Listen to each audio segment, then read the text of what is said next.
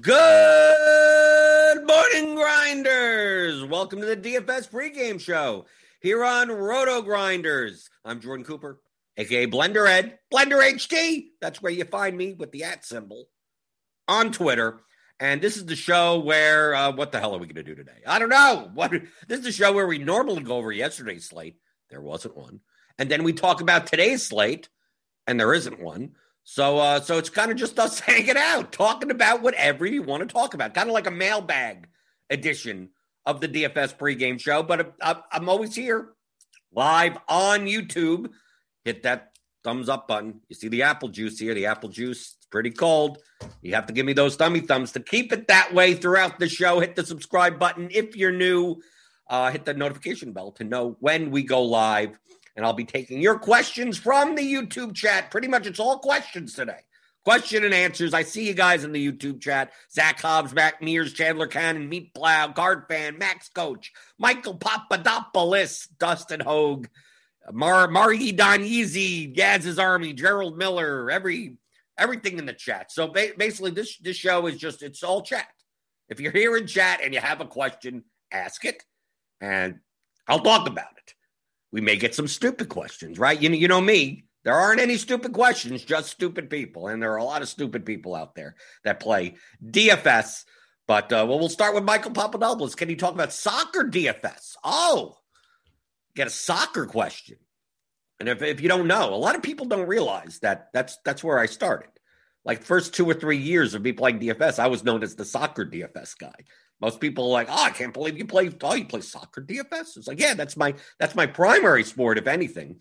Uh, I'm always playing now. Now I don't necessarily play all the interleague slates and the smaller stuff and the showdowns anymore uh, because uh, the lobby's pretty small. So yeah, there's a lot more money in the major sports. That's why I expanded past soccer. But I do play uh, most of the main uh, Premier League slates many of the Champions League slates, but I used to play like Europa League. If there was a soccer slate, I played like every soccer slate. But uh, in, in soccer, is correlation important? That's what uh, Michael Papadopoulos is asking. Uh, correlation, soccer DFS is, is, is a weird, is is is kind of this. It, it's not. I would say it's close to it's close to NHL. It's a mix between like NHL and I don't know. It's kind of it's kind of weird because on DraftKings at least. FanDuel, the scoring system is really different. Uh, on on DraftKings, players could get enough peripheral points. There are there are you could have enough points in active play with crosses and chances created and shots and fouls drawn that some of those more active players or set piece takers could actually score more than a goal scorer. A goal counts for 12 points in total 10 for the goal, one for the shot, one for the shot on goal. But a lot of forwards are what we call goal dependent. Like they don't really do much other than than get on the end of a cross. Like they, you know, if, if they don't score a goal, a lot of times they end up with one point, two points, something like that. So they they need, almost need a goal in order to make value. While there are more active wingers, fullbacks, set piece takers that could rack up eight crosses, three tackles won, two fouls drawn, two chances created, and they're sitting there with like 10 points, 12 points, 15 points, and they don't have they don't have a goal, they don't have an assist, they have nothing. So you have you have that kind of like low variance ish type of player. In addition to in soccer, there there isn't as much scoring in soccer, right? We see slates where there's four games and a grand total of three goals uh, between all four games. So to win a GPP, you're pretty much going to need all three goal scorers, right? Assuming it's one's not a substitute or something, because you're typically not, you're rarely ever uh, rostering substitutes. So uh, people compare it to like NHL because the scoring tends to be lower, but it's not as correlative because in NHL, typically you, you get two assists on a lot of plays, on a lot of goals, and there are there are distinct lines. So like you're going to play, you know, the uh, the first line, the second line, the power play line, and you go, okay, I'm going to play all three guys. I'm going to play four guys from the same line and try to get the goal and the two assists from them.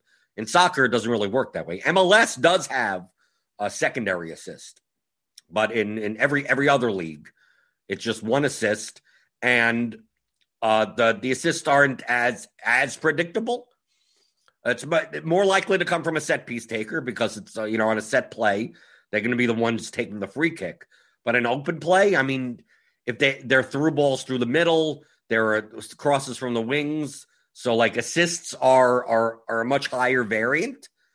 Uh, so the, the correlation between the goal and assist, I mean, you'd love to get it, but it's kind of hard to pick those guys out because you're probably not going to roster in soccer like five guys from the same team on an on a normal size slate because it's just that the teams don't score that many goals, right? I mean, yes, there are some games that are five nothing, six nothing, and yeah, if you stack that team, you, you're great. But in a game that's the two to one, it's very unlikely that taking five five players from one team is is is going to get you there in GPPs. Most of the points are going to go through two or three players, and you're going to have two guys that are sitting there with two points. So it's less likely that you want to do that. But we also have the fact that not every goal has an assist. I think less than half the goals even have an assist at all. There's a deflection, there's a rebound. You're not you're not going to see assist on that goal at all. So, in correlation wise, in in soccer, the goal is sit. You'd love to see it, but I don't think it's it's the at the forefront of your mind. I think the correlations in soccer that you're looking for are uh, defender goalkeeper because there's a clean sheet bonus of three points for the defenders and five points for the goalkeeper. So defender plays 60 minutes and the the the team doesn't give up any goals, they get an extra three points. And that obviously correlates to the goalkeeper win and clean sheet. So a lot of times in GPP, you'll be correlating defenders and goalkeepers. And then you have the obvious one where you're unlikely to roster uh, attacking players from from the opposing team from your goalkeeper, right? If you want your goalkeeper to have 20 points, win, clean sheet, five saves, well, obviously, anyone that you roster from the other side of the game is going to have a limited ceiling because they can't score a goal or get an assist, or your goalkeeper gets gets ruined, right? So those would be the basic correlations in soccer DFS. That more more likely than not, you're going to be pairing a defender with a goalkeeper, and you're not going to be playing attackers from the opposing team.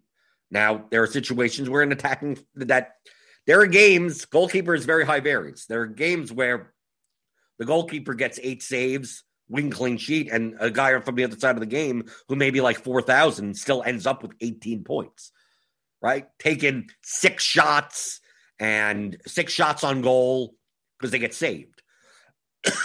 Punch, bunch of crosses, chances created, and that guy ends up being optimal anyway.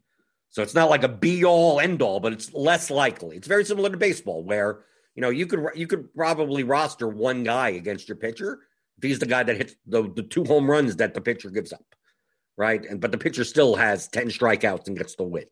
Like it's possible, but it's less likely in soccer DFS. So if you are playing soccer DFS, isn't there? There's a two game uh, Champions League slate today. The two the short slates in soccer just uh, brutal. They're just especially in cash games because it's like it's like you're it's like a one v one. It's like and in soccer, it's like if you're if you're luck box, if you get the luck box goal, you win. That's it. End of story. That's why I prefer five, six game slates. Even these three gamers on Saturdays are kind of meh, right? Once COVID's kind of over and then they they're able to like play all the games or most of the games at the same time, so they're not spacing it out for TV purposes. I think it'll be a little bit better. So, but if you want to get into soccer DFS, you should sign up for RotoGrinders Premium. Hit the link in the description. Get ten dollars off your first month. We've we've good soccer projections. Uh, we have uh, uh, Sean Newsham and uh, Alex Harden, PSU fans too, and Fear My Turtle. They're they're two of the best uh, soccer DFS players uh, on DraftKings. They're I mean they're they're they're on my block list. Right, we don't even play each other in head to heads. That's how small the lobby is. Right, my ten block list on DK is all it's all DFS soccer. Right, because I post the two fifteens and one oh nines and you know every Saturday. And it's like I, I, I want schmucks to take my games. I don't want the sharpest guys in the lobby. We're already in all the double ups as it is. So so if you want to sign up to RotoGrinders Premium, the soccer chat uh, is always is always going. Uh, Sean and Alex are always in there answering questions. I'm in there every once in a while, right? It's it's a, I'm, I'm not in charge of the soccer stuff or anything. So so I'm there just as a I'm playing today. Oh, okay, whatever. Uh, okay, going through the YouTube chat. Yes, Stephen Martin, you do lose points for a yellow card. Yes, you do. Uh, uh, Kai Roach says, watch the show yesterday. You mentioned you don't need to watch MMA to play DFS, but I would say that the Vegas odds are frequently way off. Like Megan Anderson wins maybe one fight in a thousand off of Amanda. No, ah, really? You think so? That has a, a 0.1% chance? You'll know, you'll know, you, you, you don't care about the actual odds. You care about the relative odds. I know on that slate when, when Amanda Nunes is a minus 950 favorite, the next biggest favorite, I think that slate was like minus 350. So, like, what do I need to know? All I'm doing is rostering. I have to, I only I have to roster six six fighters out of 15 fights out of 30 fighters. So, like, yes, she's the biggest favorite, and here's the next biggest favorite, and whatever. So, like, to me, the actual odds don't matter as much. I still have to roster six fighters, no matter what. I don't know why she was that. I, I didn't have any. I played 65 lineups. I had zero Megan Anderson. But we've seen weird stuff in MMA. Dude, we've seen weird stuff. Maybe not, maybe it wasn't going to happen in that fight.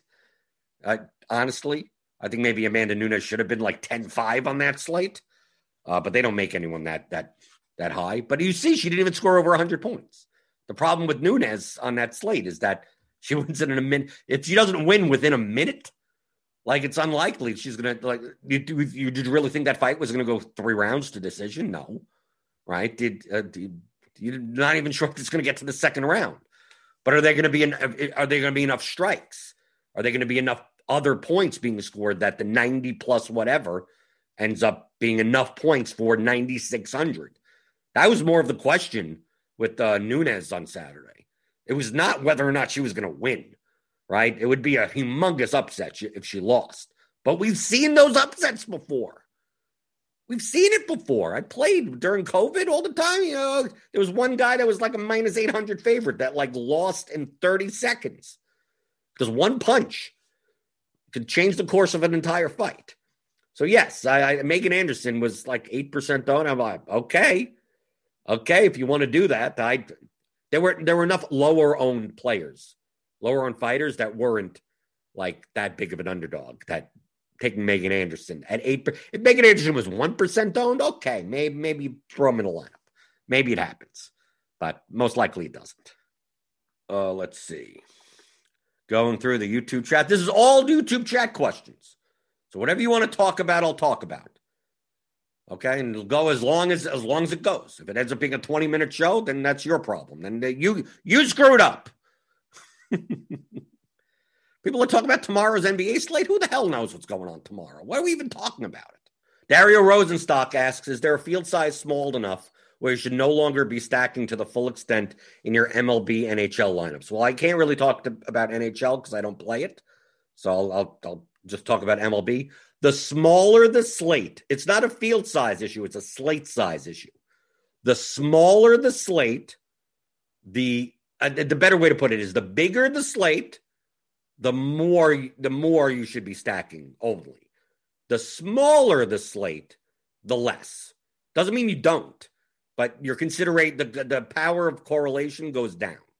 Okay, so understand in MLB, the your ceiling in MLB lineups comes from a team scoring double digit runs, 10 plus runs, 12 plus runs, 15 runs. Okay. And it does happen in baseball. Remember, baseball's not a timed game.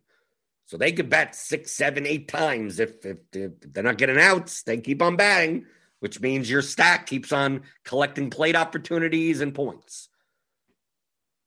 So if there's if it's a 15 game slate, there's 30 teams on the slate. Who they're all going to be owned to some extent, right? Some a stack of all the teams are going to be owned to some extent. So one out of as long as one out of those 30 teams scores a whole bunch of runs, that stack wins. That that's going to be the winning GPP in the, the, five man stack in DK, or at least the four man stack, is likely to be in the winning GPP lineup. But you have 30 teams that have a chance of doing that. So the likelihood of one out of the 30 putting up enough runs for a five man stack to win is very high. Now let's say it's a four game slate. Well, now there's only eight teams. There's less. There's less a number of teams that have the opportunity to put up 15 runs, 10 runs, 12 runs, something like that. In a four-game slate, maybe the highest scoring team only scores seven runs. Maybe the highest scoring team only scores five runs. Well, if the highest scoring team only scores five runs, you're probably not going to need the stacked, right? If it's just like a home run and a couple RBIs or whatever, you may only need two or three players from that team.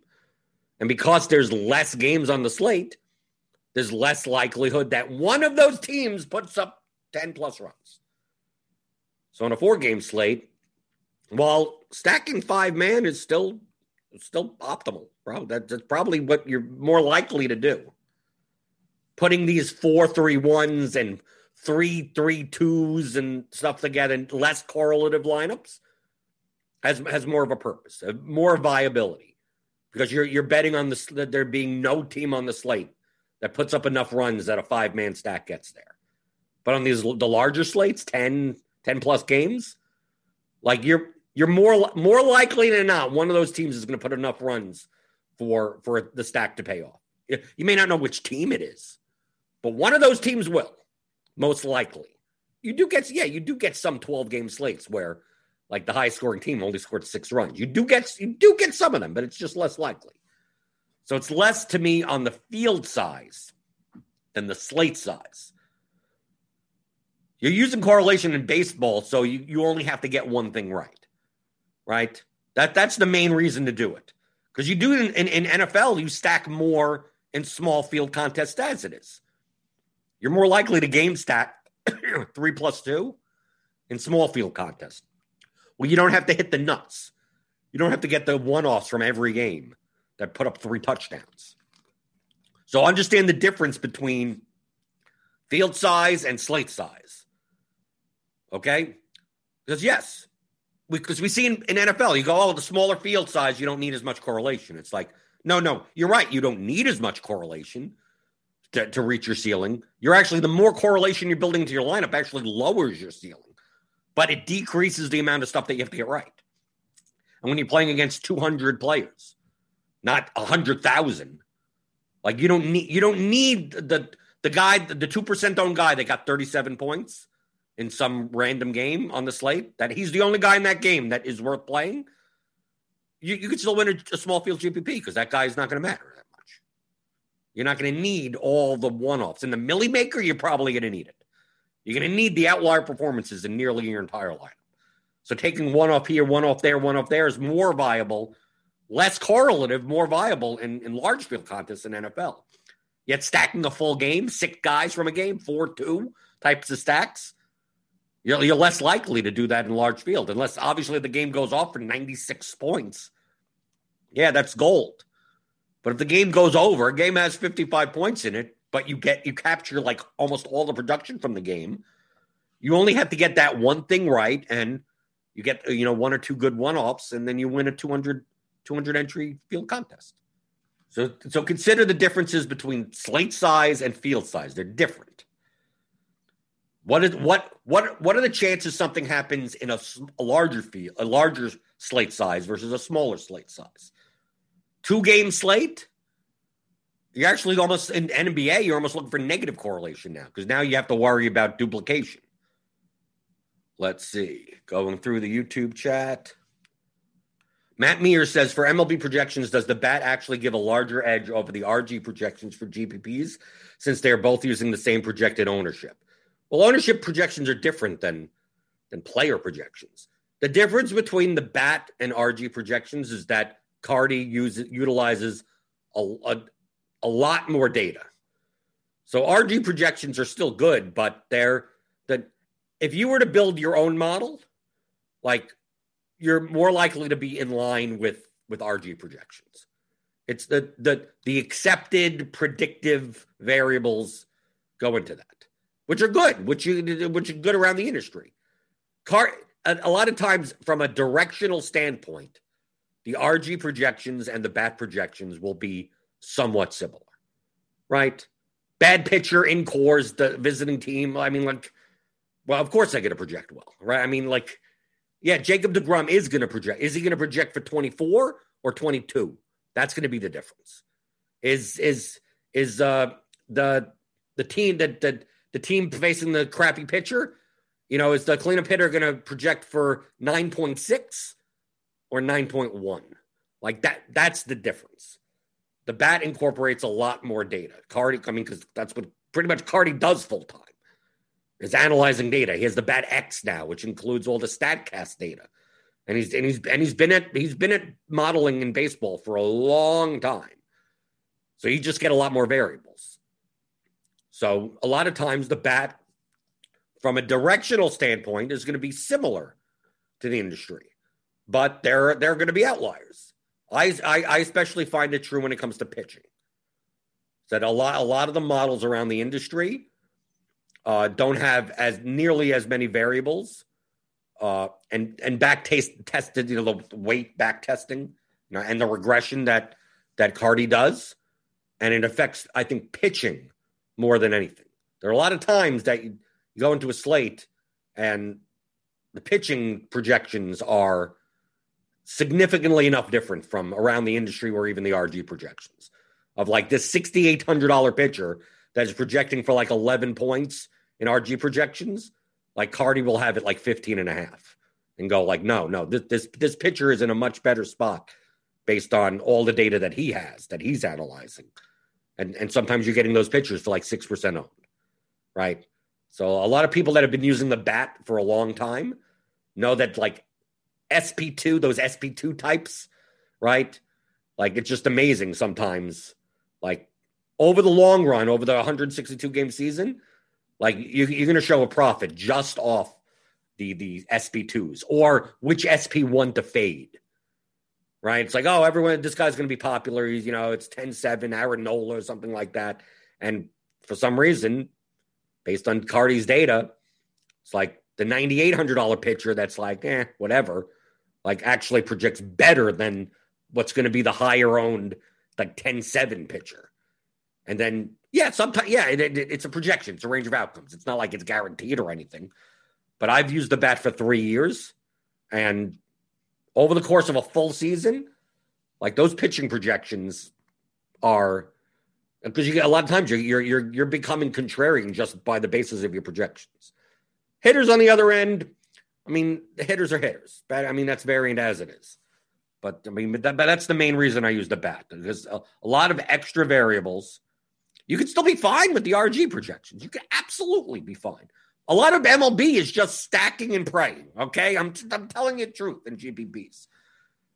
Going who who is everyone playing? How can I play the fourth popular team? Right? How can I play? What team is being 12th in ownership, but really has the five fifth best chance of being the top scoring team. We have Slate IQ at uh, at RotoGrinders for premium, and I use that heavily for baseball. It's not as useful for NBA. It's not as useful for a, a less correlative sport, but for a correlative sport like uh, like MLB, I mean that's I mean that's to me that's all I need. I mean, truthfully, I could use the bat or or whatever projections and and Slate IQ, and that's it. That's all I need. Right? It'll say, it'll say oh, the, the, the the Dodgers have an eight point eight percent chance of being the top the top stack, and they're going to be owned fifteen percent. And I'm like, okay, they're going to be overowned, right? Let's see how I can get that. And then you look, you, how do you get different? You see, you know, the, the, the Milwaukee Brewers are 4.2% chance of being the top stack but they're going to be owned like 1.4%. It's like, okay, there's there's the team I'm playing today, right? And there you go from there. So to me, like baseball, baseball is a, to me a lot a lot more game theory than basketball because of the correlation, because of the correlation and leverage almost matters more than the projections because it's such a variance, it's a high variance sport. You get four or five at bats, whoops, up, ground out, Fly ball at the warning track, caught. You know, that could have been a home run, but it wasn't. Didn't go the extra two or three feet. And now you guys sitting there with zero. That happens every day. Rob BS, does the World Cup have DFS? Yeah, we had the World Cup, uh, what, two years ago? Three years, two, two or three years ago? Popular, yeah. When the World Cup comes around, I yet.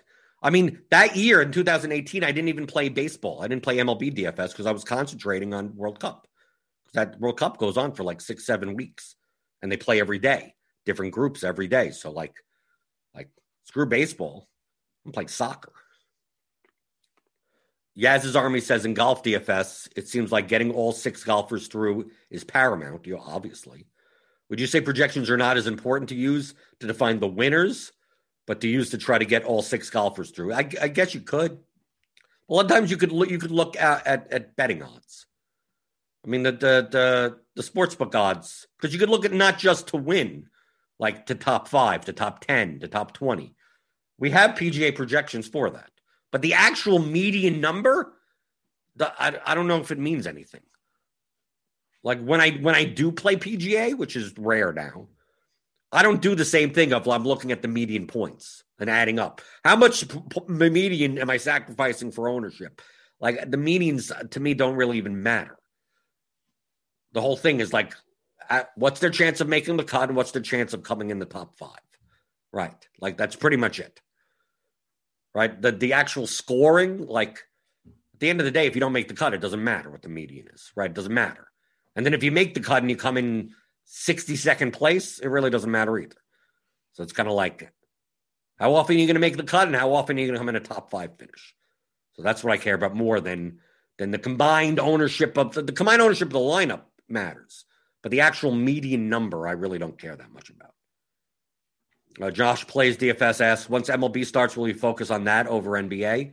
Uh, I don't know what we're going to do during the overlap, but I, it, it will slowly transition to more MLB, right? I'd much rather. I, I I'm, I'm getting sick of the end the, the headache of NBA.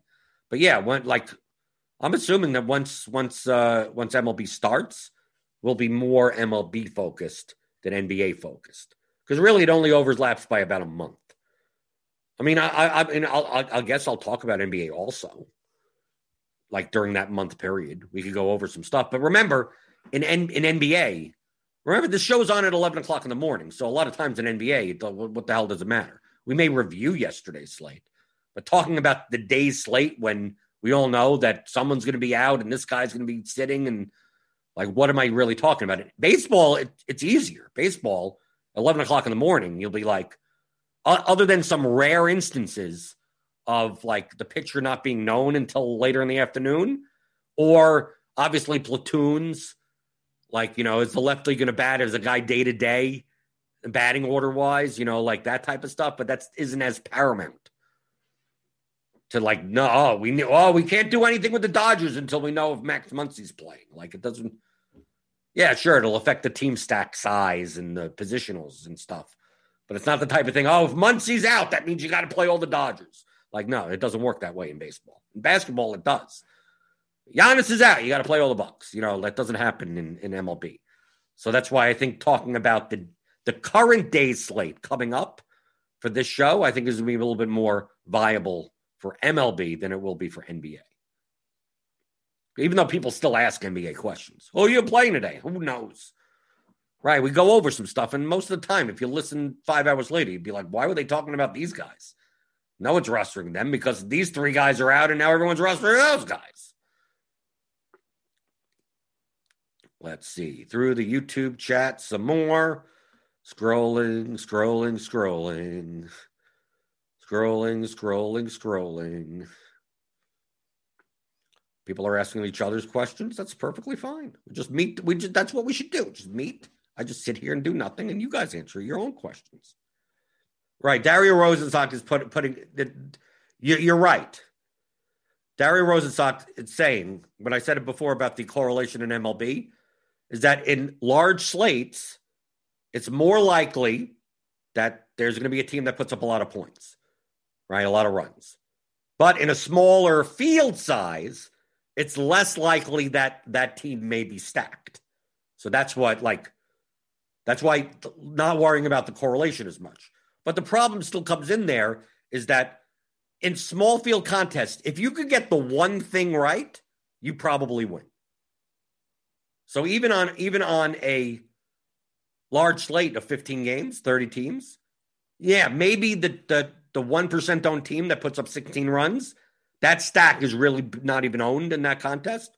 So whoever the second highest owned, I mean, whoever the Whoever scored eight runs wins that. And the five man wins that. So, like, you, you only have to get one thing right. in a 200 man, 300 man contest. So it's not the matter. Like, I still would not say, well, I'm going to pick one guy here and one batter there and one batter here and one batter. Th-. Like, what's the point of that? Just stack a team. Maybe you do five, one, one, one, right? You still still three one offs. Maybe you're doing four, three, one. Maybe you're doing something like that. But even though it's a small field, you still don't want to take one off. That you, you still don't want to do that. You have to. You you might as well bet home run parlays at that point if you're going to do that. If you're going to if going to take if you're going to take eight batters, and pretty much to win a GPP, you're going to need like at least double digit points or something out of most of them. Go to a sports book and bet on the home run parlays and parlay them all together. You'll make more money that way. It's much easier to just like, I think this team, the Twins are going to score nine plus runs. I'm going to take one, three, four, five, seven, or whatever. And you play, make multiple iterations of that type of stack one, two, four, five, eight, and two, three, four, five, six, or whatever the you want to do. If the Twins put up nine runs, you're probably good in a small field, right? You don't have to be perfect. So there's more value in doing that, even though it is a smaller field. And it's less likely that that a 1% owned stack that puts up 15 runs kills you. You're right. But what happens if that stack is a 10% owned stack? Well, then you're dead, right? Because enough people are going to have that stack. Let's go through the YouTube chat. I always have to scroll down and then up, down and up. Talk to someone asking about the bottom of the order stack. Do you, uh, Rob B, do you find yourself stacking the bottom of the order of chalky teams for leverage? Uh, typically not. I may include a bottom of the order player. Understand that the lower the order that you go, the less plate opportunity expectation there is. So you're purposefully giving yourself less opportunities than other, than just less plate appearances. I'm more likely to use, utilize a bottom of the order hitter but not build a bottom of the order stack. So I'm less likely to play, you know, six, seven, eight, nine, right? Five, six, seven, eight, nine. You'll rarely ever see those stacks out of me.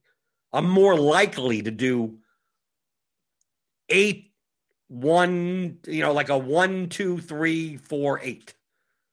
One, two, three, four, nine. Something like that. Or uh, is a three, three, four, five, eight, nine, three, four, five, seven, eight, or something like that. I'm not going the complete bottom of the order, but it all depends on the pricing and the positions.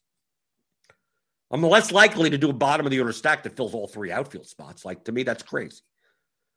Uh, yes, it'll work out every once in a blue moon, but like to just lock yourself out from points from any other game to take less plate appearances in the outfield, which the opportunity cost is always the highest. Like to me, that's that's stupid. Catchers, middle infielders, give it to me. That's fine. That that's what I'm looking for. I don't mind taking a ninth hitter that's a second baseman on a slate that doesn't have uh, a weak second base position. Catchers, catchers, I don't even care where they bat in the order. I'm more likely to take if I'm gonna if I'm gonna pay down a catcher, they're more likely to just be part of what what I don't even care where they bat. We're part of the order. If they're ninth, I don't care. A lot of times, catcher is just like a wasteland, unless you're rostering, you know, Realmuto or Gary Sanchez or you know someone up at the top. You know, Yasmani Grandal, those type of guys. Most of the time, it's like, who's the catcher for this team? They're the fifth guy in the stack. Jacob Stallings giving to me Pirates, the eighth hitter. Who cares at that point? Because the opportunity cost of catcher is low. But in outfield, first base, like I'm less likely to take, you know, like, oh, I'm going to stuck in the bottom of the order and the bottom of the order is two outfielders, a first baseman, and a third baseman. It's like I'm just I'm filling spots. I'm getting less plate appearances now, expectation wise, because they're bottom, they're batting further down in the order. Uh, I'm getting less plate appearances at the most, at the at the highest scoring positions on average. So why would I want to do that? Second baseman, shortstop, those types of that. Then then we, then we could start talking. I don't mind filling those positions with lower batting order type of hitters. But it's very rare. Like Byron Buxton, like there's there's a perfect guy that I rarely ever roster. Right? When he's, he's outfield and batting ninth for the Twins. And say, so, yeah, sometimes he does get there, even batting ninth. But like that's someone that typically I'm not, I'm, they're not, not in any of my lineups. I'm not going to fill an outfield spot the guy with one less or two less plate appearances from other players in the player pool. I'm more likely. Doesn't mean I never do it. It just I'm more I'm less likely to do it. Can I sp- speak at all about the upcoming Australian football DFS? I have no idea. I have no idea. I don't even know how it works. The ball is kind of oblong and it bounces and it's a circle and there's field goals on the other two sides of the circle. I don't even know how it's played.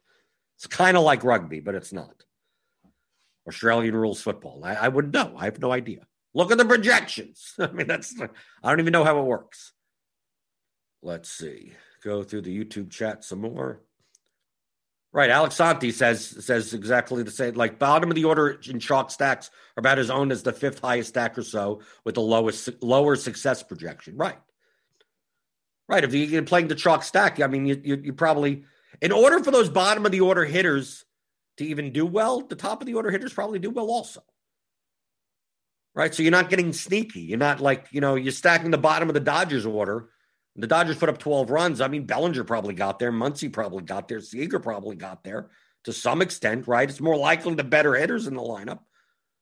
So now you're taking, now I don't want those guys. I want the bottom of the guys. And the bottom of the guys are still going to be owned because it's going to be the Chalk team. You're still going to get a, a Matt Beaty or, you know, whoever is at the bottom of the order, Enrique Hernandez that's still going to be even on a large slate. If they're the, Dodgers, the Dodgers average ownership is like 15, 17%. Those guys will still be four or five percent owned. So it's not like it's not like they're unowned. So if anything, take the me, take the take the good players, and then throw in. You know, if you're going to play a five man stack, take take Bellinger, Muncy, Seager, and then you throw in two guys at the bottom, and you go okay, or one guy at the bottom, and like that's good enough. How much leverage do you need, especially on larger slates? Like you don't you you, you almost never have to do any type of duplication calculation because it's just there's, there's so many you're, rostering 10 guys. And it's and it's a 12 13 game slate. And you're going to have you know even your once you combine the stack together like you're almost unique there as it is. 12% plus 8% plus 6% i mean like we're not talking about basketball where you have 47% on guys and 68% on guys. So you don't have to worry that. People get so worried about, oh, I can't play, can't play any of the chalk. It's like, what are you kidding me? Like you make any lineup you want. Uh, Heat Nation 7, what is your specific list of elite pitchers you don't stack against? Well, I mean, I don't have a specific list. But it, the reason I don't stack against like the Gerrit Coles, the Shane Biebers, the Justin Verlanders, like those types, is that it's very rare that they get they get blown up. To win a GPP, you need to get you need to get blown up. Like give up 10 runs. And when they get blown up, even like a Chris Sale, he gets blown up every once in a while. Gerrit Cole gets blown up. But what's blown up to them? Giving up six runs and still striking out a ton of people. So it's not like it's not like the teams are getting tons of base runners. So the stack goes off. It's more the type of thing that it's a walk, it's two walks, and then a three run homer. And then he strikes out five guys in a row. And then it's a walk, it's a single, and then it's a three run homer. So it's like, who's getting the points there? Yeah, they scored six, six runs, eight runs. Not all five. It's going to be like three guys. So it's like stacking against elite pitchers like that tend to be just, it's just not worth it, especially on larger slates. Smaller slates, maybe you can think about it some more. I'm more likely to stack against pitchers that are not as good, or still good, good pitchers, but not like elite pitchers. But there's only so many. I mean, this. I mean, how many people we're talking about? Ten pitchers, maybe at most. Everyone else, I don't mind. Like, I don't even mind. I don't mind. I don't even mind stacking against Giolito sometimes. Sometimes his his stuff is off, right? But I'm less likely to because you have more options. Three game slate, okay then then it's understandable. When we have 12 game baseball slates, you have 24 pitchers to stack against. Why are you going to stack? Oh, well, everyone's playing DeGrom, and I'm going to stack against DeGrom. Well, you could find the same own type of stack from someone else. No one's paying playing the Tigers because they're horrible. So play them against whoever. Against a, a middle middle of the road, middle, you know, against Jon Lester or something. I mean, why not? They're going to be about as owned as as as the stack against the stud pitcher. So so why bother? There's there's enough options. Jacob Calloway says, "What about the nuance of MLB? It's not the nuance, but makes outfield spots have the highest opportunity cost. Is it that the best MLB players play outfield? I don't if three slots means less cost than third base, where there's only one slot. No, there's three. Every every entry, every lineup gets to roster three outfielders. Now on a three, let's let's talk about a 10 game slate to make it even, even type of mathematically. 10 game slate is pretty big. There's 20 teams. Each team has three outfielders. Sometimes they have, there's four outfielders eligible. Okay. So on a 10 game slate with 20 teams, there's 60 outfielders to play.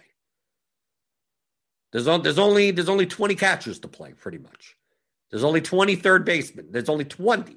So out of those 60, you get to roster three of them. Okay. When you if if you roster a first baseman, so let's say you have Paul Goldschmidt. Okay, I'm talking about DraftKings. This is not FanDuel.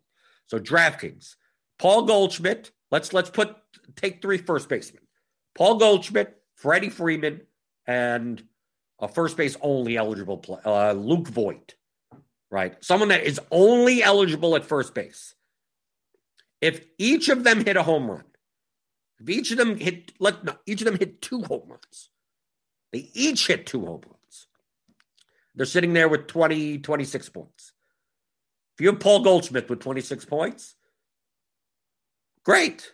But if I have Freddie Freeman with 26 points, it, it doesn't matter if I I'm not scared of Paul Goldschmidt anymore. Why? Because no one can roster both of them. No one could possibly roster Freddie Freeman and Paul Goldschmidt. And Luke Voit has 26 points also. No one could roster all three of them. You're not, no one could win with two of them. They only are eligible in one slot, and you could only play them in one slot. So if all three of them hit to have two home run games, as long as I have one of those three, who cares that the other two hit double down, right? Outfield is a different story. If Mike Trout hits three home runs and Mookie Betts hits three home runs, and some other and, uh, JD uh, Martinez hits three home runs, you a lineup could have all three of them in it because you could roster three outfielders, and there's 60 to choose from. So the opportunity cost at outfield, getting having an outfielder with zero, with three, there's now 59 other outfielders that other players could have that fit that slot. But then we take a look at catcher, for instance. If no catcher hits a home run on the slate, you could win a GPP with zero in your catcher spot, right? If no one, even if a catcher hits a home run, if they're two nothing owned, even then you probably don't even need them. So the opportunity cost to catcher is low. Yes, if you have the catcher that hit two home runs, you're probably going to need them. But you can only roster one of them. You don't have to worry if four catchers hit home runs well, as long as you have one of those four catchers, you're fine. They each have 14 points. No one could roster two of them. In outfield, that's different. Even the multiple position eligibility, that's different. When a guy's first base and outfield eligible. That's why I didn't mention like Bellinger. Like Bellinger, a lot of times is first base outfield. So now if Bellinger hits two home runs and Goldschmidt hits two home runs and Voit hits two home runs and Freddie Freeman hits two home runs, well, you could have one of those other three guys and Cody Bellinger in the outfield, right? So the outfield spot ends up becoming a little bit more of a utility position. So there are lineups that could roster multiple guys like that. But in the single, if once once guys are only eligible at one slot and you can only fit them in one slot, this is why I say that it's DraftKings only. Because remember, FanDuel does have a utility position, so you can roster two first basemen. DraftKings, you can't. So that's why on DraftKings, the opportunity cost at outfield is very high. Because out of the 60 outfielders, if let's say 12 of them hit home runs, 12, let's say 12 of them have at least 15 points, and four of them have over 20 points, you're most likely going to need three you're going to need all three to win a large field GPP. So filling that outfield spot with the eighth hitter of your stack, that's going to see three plate appearances possibly and if they don't do it, they get, get, get a, they get a single and a run, and they have five points. That that may not cut it because there's going to be tons of other outfielders. You'd much rather instead of having that outfielder in that slot, take the cheap catcher and then play a one-off outfielder, something like that. So that's what I mean by the outfield spots having uh, high opportunity cost on DraftKings. I hope that's understandable. I think I'm making sense. Kai Roach still, you're asking still about Australian football? Like, how do you figure out stacking strategies? Just wait for others to figure it out? No, watch the sport. See how the sport is scored. Figure like, okay, how do the players interact with one another? Is there substitutions? Are there minutes? I mean, I literally don't even know how it's played. I don't know. One guy, one guy passes the ball or runs it this way. Does another guy get points at the same time another guy gets points? Like you have to figure that out. I have no idea. You have to watch the sport. I don't know. So it's approaching a new sport. Like I've never, I've never, I've, I've never approached a new sport. Like every new sport from the perspective of at least I know how the sport is played. Like yes, like like I know I know uh, before I played NBA DFS, I didn't follow basketball for twenty years, but it's like I know how the I know how the game of basketball is played. All right, I, I know I know the mechanics of how it of how it's scored. Right, even if you're getting into soccer, it's like well, what's the scoring system? What is a cross? What is a chance created? How did players a goal and assist? I mean, like you still know how soccer works. I, I don't know how Australian football is played, let alone scored. So I had to, to figure out how the sport is even played to begin with. Like even MMA, like I okay, I didn't watch MMA for God knows how long. It's still a matter of like who's going to win the fight. at the at the end of the day, most it's who's going to win the fight. PGA, who's gonna who's gonna who's gonna place the highest. Most likely they've gotten the most birdies and eagles and stuff like that. But you know how golf is played. Like I don't I don't like yeah, I don't follow golf. I have no idea how golf is played. No, I know how golf is played. I want the guy that hits it the furthest and and, and gets in the hole before the before the number of par. Yeah, I mean like yeah, there you go. How do the golfers relate to one another? I really don't. So I don't have to worry about that. Any other questions before we get out of here? We were able to fill the time. See, we got some questions. Not, not, not, not. We didn't even get stupid questions. This is the smart stream. When I used to, when I do the during football season, when I do the Saturday streams, whatever. That's the stupid. That's stupid Saturdays. Weekdays now, and then we get the smart people in the chat. People helping each other out. People asking questions. Not many, you know. Who do I play tonight? What picks? What's going on tomorrow? Who's going to smash? Who knows? Everything has a probability attached to it. Your your job is to put together a little portfolio of players that has the highest probability for the least amount of ownership. There you go. The less people that that's it. That's DFS. That's what it is. But that's why I'm here. I'm here. And you can learn all those types of concepts in my course. Theory of Daily Fantasy Sports. How to think like a professional DFS player. 15 hour audio masterclass. It's me in your pocket. So you'll, you'll, you'll just learn. You could reference this anytime you want. See the table of contents here. Game objectives, player selection, expected value, leverage, correlation, construction, risk management, exploits, psychology, a whole bunch of testimonials. A lot of people have bought it, said good things about it. So go to theoryofdfs.com, pick that up and maybe maybe you, you won't have uh, as, as many as many questions. They're, they're, all answered. It's all in one spot. A lot of stuff I talk about is, is in the course. It's just a matter. It's now it's all in one place. It's structured. It's like coming to a seminar. It's like if I ran a two day seminar at some you know hotel at a Ramada Inn, and I had a little PowerPoint presentation. I, this is this, and that's this, and here's that. Like that's what that is. So feel free to go pick it up at theoryofdfs.com. Tomorrow we got a two game slate. So who knows? Maybe it's just still taking more questions. Two game slate on Wednesday, and then NBA is back in full effect. Uh, the headache known as NBA DFS. But I'll be here helping you out like I do every weekday, Monday through Friday at 11 o'clock in the morning on YouTube for the RotoGrinders DFS pregame show which is also found at rotogrinders.com.